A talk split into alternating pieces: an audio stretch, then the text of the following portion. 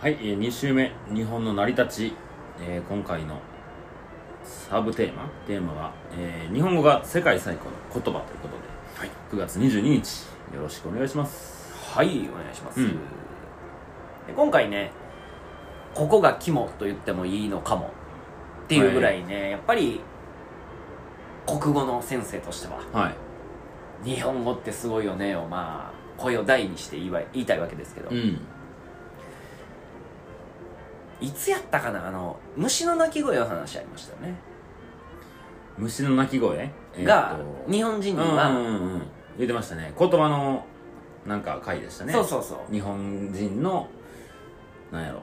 音に対する。認識の違い、うんうん海外の人にはうん。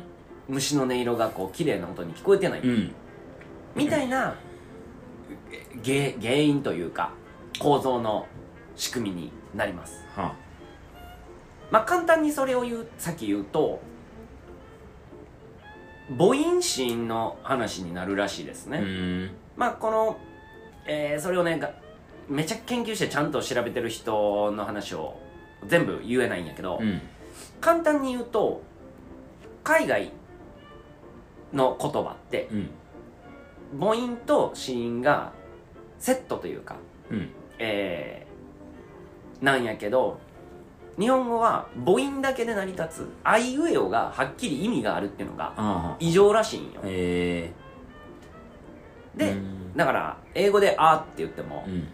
1個のしか意味がない。うんうんけど日本語やと「あ」でいろんな意味に使えると。うん。うん簡単に言うとね。うんうんってなった時に「あ」の意味「い」の意味うん「う」の意味「え」の意味「お」の意味を情報としてキャッチするのが日本語の考え方。へ海外だとただの音と認識するのえがん。外国言語の捉え方。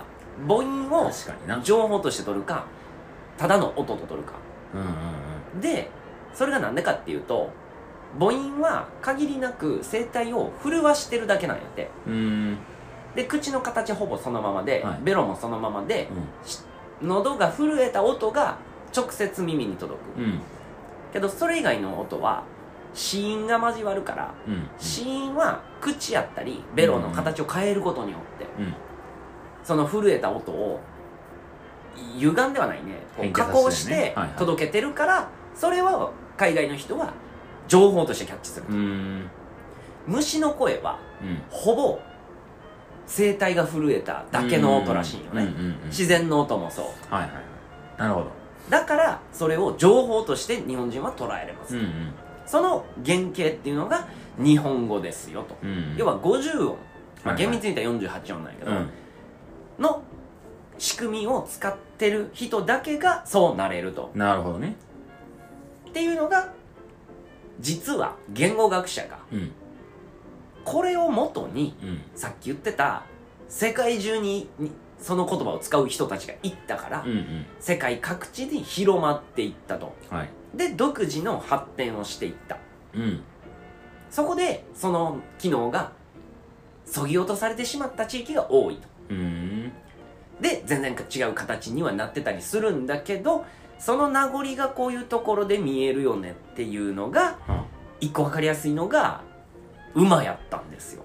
馬なんやこれ初めて聞いた時そのなんでなんてなったんやけどうん。面白いエピソードです、はい。えー、聖徳太子。うん。キリスト。で始皇帝はね僕もその話聞いてから調べたんやけどあんま出てこうへんかって、うん。まあちょっとサブで置いときます、はい。聖徳太子とキリストってね生まれが似てるんですよ。うーん。なんか知ってます？生まれ？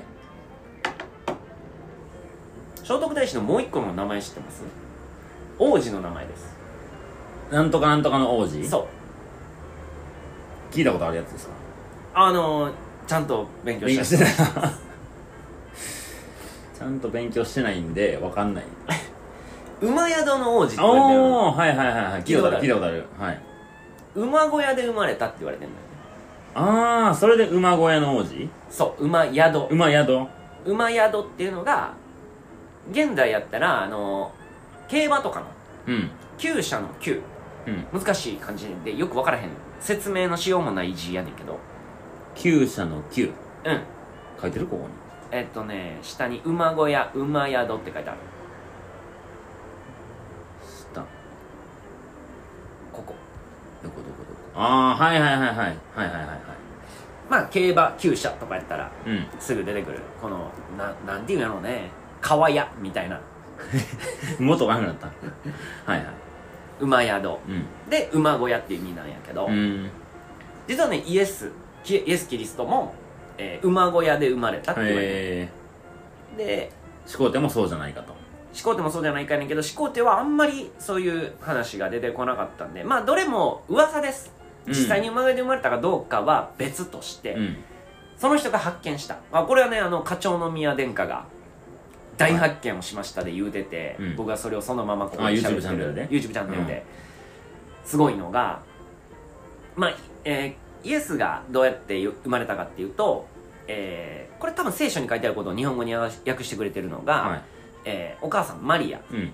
が忽然と現れた天使ガブリエルうん。からやがて神の子を産むことになると告げられうん。処女のままうん。退会した。うんえ解体したや、えーまあ処女のまま子供を産みましたと、うん。で旅先のベツレヘムっうん。ていう場所で臨月を迎え馬小屋で男の子を産んだとされて生まれてきたのがイエス・キリストです、うん。で聖徳太子は公安安官んちょっと読めない。多分安官天皇。はい。皇后安官天皇か、うんが夢の中で、えー金色の竜が降臨しその竜に導かれて馬の小屋へ向かうように告げられました。うん。皇后はその指示に従い馬の小屋で聖徳太子を出産したと伝えられています、うん。まあ、両方伝説やから、うん。ほんまかどうかわからんけど、うん。なぜか馬小屋って書かれてると。はあはあ確かになんかイメージあるよね。そう。でもなんで馬小屋なんてその課長の宮殿下は思って。うん馬小屋を徹底的に調べました。おお。すごい発見がありま隅した。から隅まで。はい。はい。松田さん実験です。はい。Google 翻訳出してもらいます今。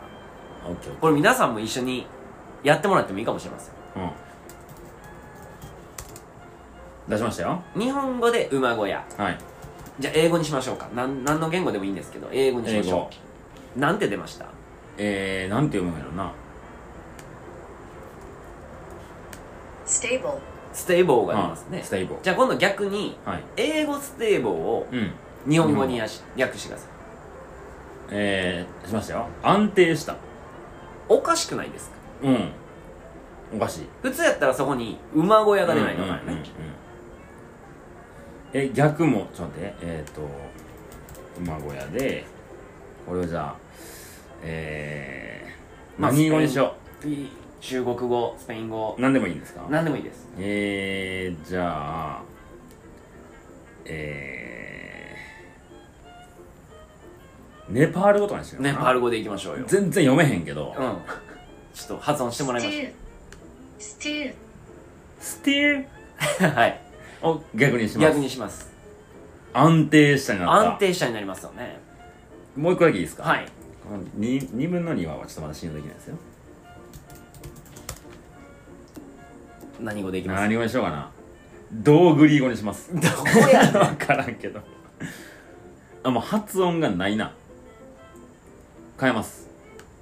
安定したになる。安定したになるんですよ。おーいなんでだ？なんでだ？っていうのが。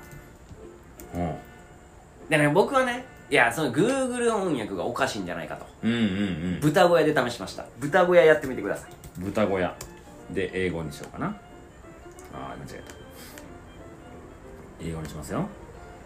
ピッグハウスはい。元に日本語に戻してください。豚小屋。豚小屋に戻ってくるんですよ。他の言葉は何やっても基本的には戻ってくる。はいはいか似たような言葉に返ってくる、うん。鳥小屋もやったけど鳥小屋も多分ねそうなってんのよ。同じこと考え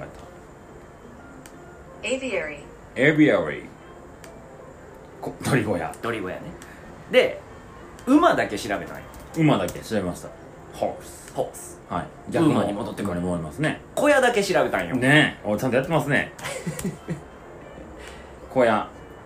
hut, ハットね。逆も小屋です小屋。なんで馬小屋にしたらうん。安定したかになるんです？ようん。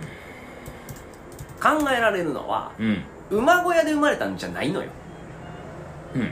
安定した場所で生まれたんよ。ああ要は大事な王子やからまあイエスやったらもうすごい神の子を産むから、うん。安定した場所で産みなさいって言ったのが語訳というかうん。日本語って1個の言葉で2個意味あったりするよね。うん。それが起きちゃった。うんのが馬小屋になってしまったんじゃないかと。うん。うーん。すごい発見ですね。すごい発見なんですよこれ YouTube から。これはあの課長の宮殿下からいただきました。僕の大発見じゃないですよ。直々殿下から。殿下から。YouTube 越しに直々にいただきました。おおすげえすげえ。でこれをユダヤ教のうん。そういうもうすごい神職の人にうん。すごい大発見をしたとうん。伝えたとこうん。ろものすごい発見だと。お馬小屋の謎が解けたと。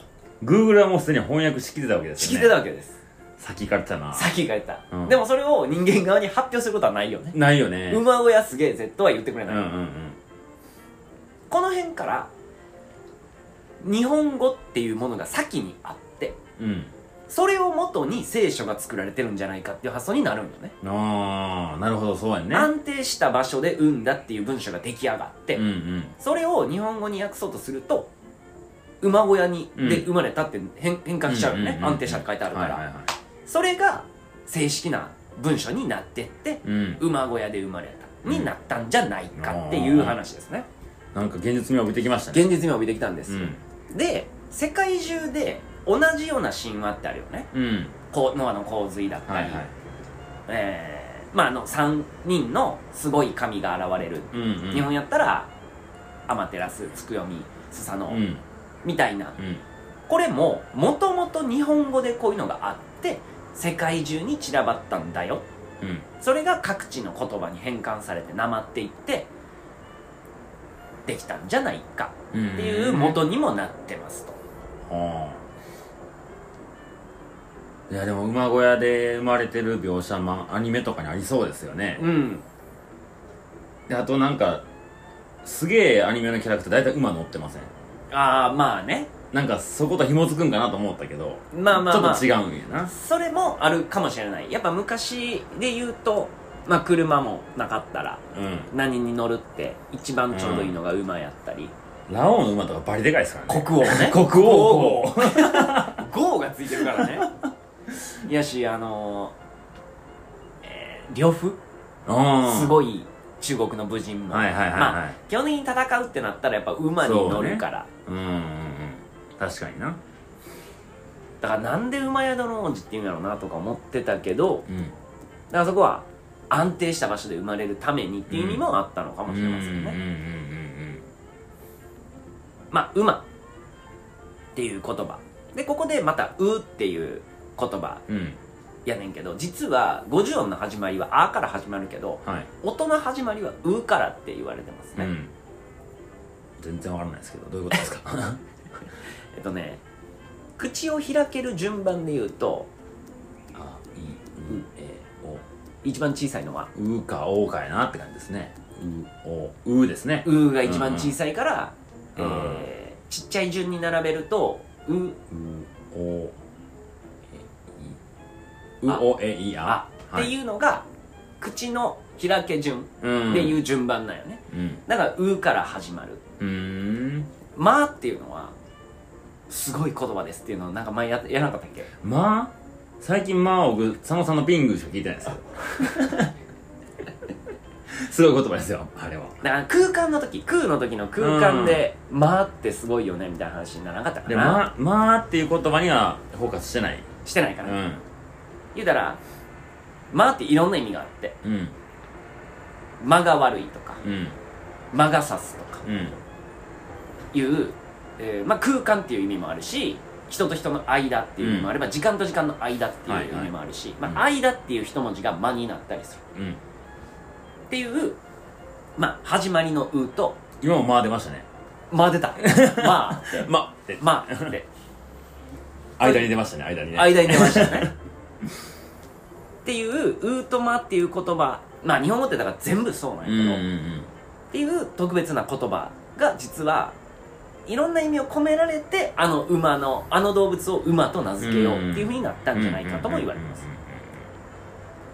どこの馬の骨かわからないっていう言葉がね僕なんか引っかかっててずっと、うん。あそれもこの辺にあんのかなって。要は誰かわからんっていう時に、うん。なんで馬の骨なんて？確かにね。骨じゃなくていいよね。骨じゃない。頑固親父が娘の彼氏を連れてきた時に言いそうな言いそうやね。言葉ない、うんうんうんどこの誰かわからんやつに娘をやれるかっていうのに、うん。どこの馬の骨かわからんやつに娘をやれんって。せめて生きててよって感じ。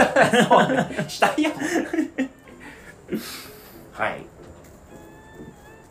でえー、まあそんな感じで世界各地の言葉がうん。実は日本のうん。八島の国の言葉はい。から世界に行ったんじゃないか。であと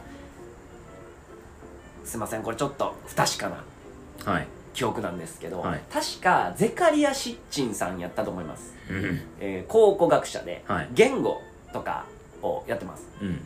でシュメシュメール語やったと思うんやけど まあ単がちょっと喉に絡むはい。シュメール語やったと思うんやけど全然読めないと、うん。もう昔の言葉すぎて。で誰も喋れないし、を解読できなかった。うんっていう困ってた時に日本にあるペトログリフ知ってますか？いや全然は日本にあるのに横文字なんですか？そうなんですよ。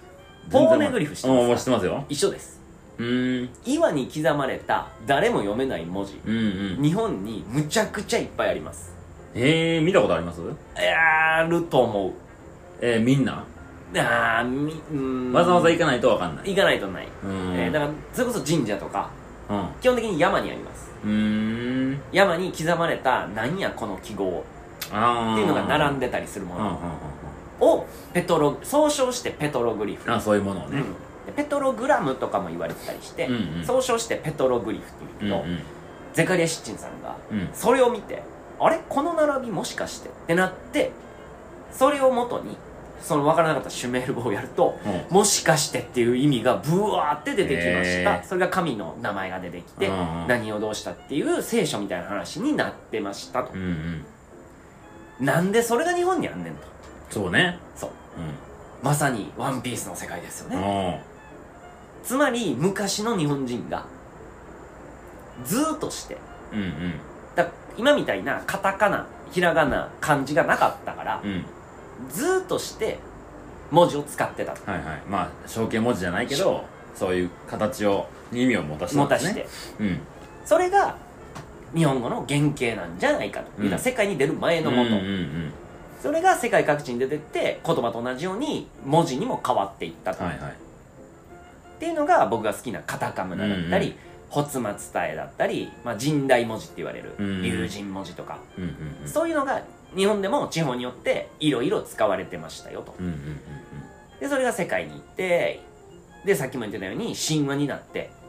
だから同じような神話が違う言葉であるんだよと、でそこから宗教にもなっていったから、はい。宗教の根本概念が似てたりうんうん。伝説が似てたり。うん。うんでも大きく違うのはそこから一神教っていう考え方が出てきましたよねと。そうね。その辺がまあ人種を分けるためだったり、まあうん人を都合よく動かすためには多神教じゃ人は都合よく動いてくれない,、だって自然崇拝だったら自然を守るようにみんな生きていってしまうから、うんうん。じゃあピラミッド構造の方が。都合がいい。っうん。ていうので一神教が生まれた国と生まれなかった国に分かれてる、うんうん。だから元のこの概念を残した国と、うんまあ、私利私欲にまみれた国に分かれちゃったんじゃないか、うんうんちなみにキリストが最後日本で死んだっていう噂があるのは知ってますか？うんえー、知るわけないでしょ。これ有名な話です。え青森えうん。の道路の標識あの青い車で走ってたら上にうん。あの右大阪、左奈良とか出て、あれに、えー左キリストの墓ってある。ネットで調べたらすぐ出てきますキリストの墓標識とかで多分出てきます。ほんまに実在します。確か青森やったと思うんですけど。ピラミッドもあるよこの近くにそう。特にねチャンネルで紹介した、青森やね。小焼きスタジオ。うん。もうピラミッド屋さんなんかなっていうぐらい1週間に1回ぐらいピラミッドの回配信してます。青森県のうーんあれですね。秋田岩手との県境ぐらいの。で実際にその場所もねしっかりあるらしくてうん。観光名所になってますよ。えで現代の日本人からしたらねえうん。ふーんで終わるんですけど、はい。これ実は歴史的なすごい遺跡なんじゃないかうんっていう可能性を多分に含んだ。だうん。からさっきみたいな話が要はほんまに日本から世界に広まってうん。神話になってってなってるたとすると、うん。イエスが日本に来たっていうのも、あなんら不思議ではない。うん。出てきました。あいっぱい出てきてますね。ちなみに世界中の偉人たちが日本に来たって本当は言われてます。あそれはちょこちょこベストから聞きますねまあ多分始皇帝も最後そうだったり、うんうん。始皇帝のね部下の徐福っていう人に不老不死の薬を探しに行けってうん。言って徐福が日本に来たとか、うん。キリストのハッカー名とか売ってますよ。ビジネスにしますね すぐ。遺言書手ぬぐいとか売ってますよ。ビジネスマンやな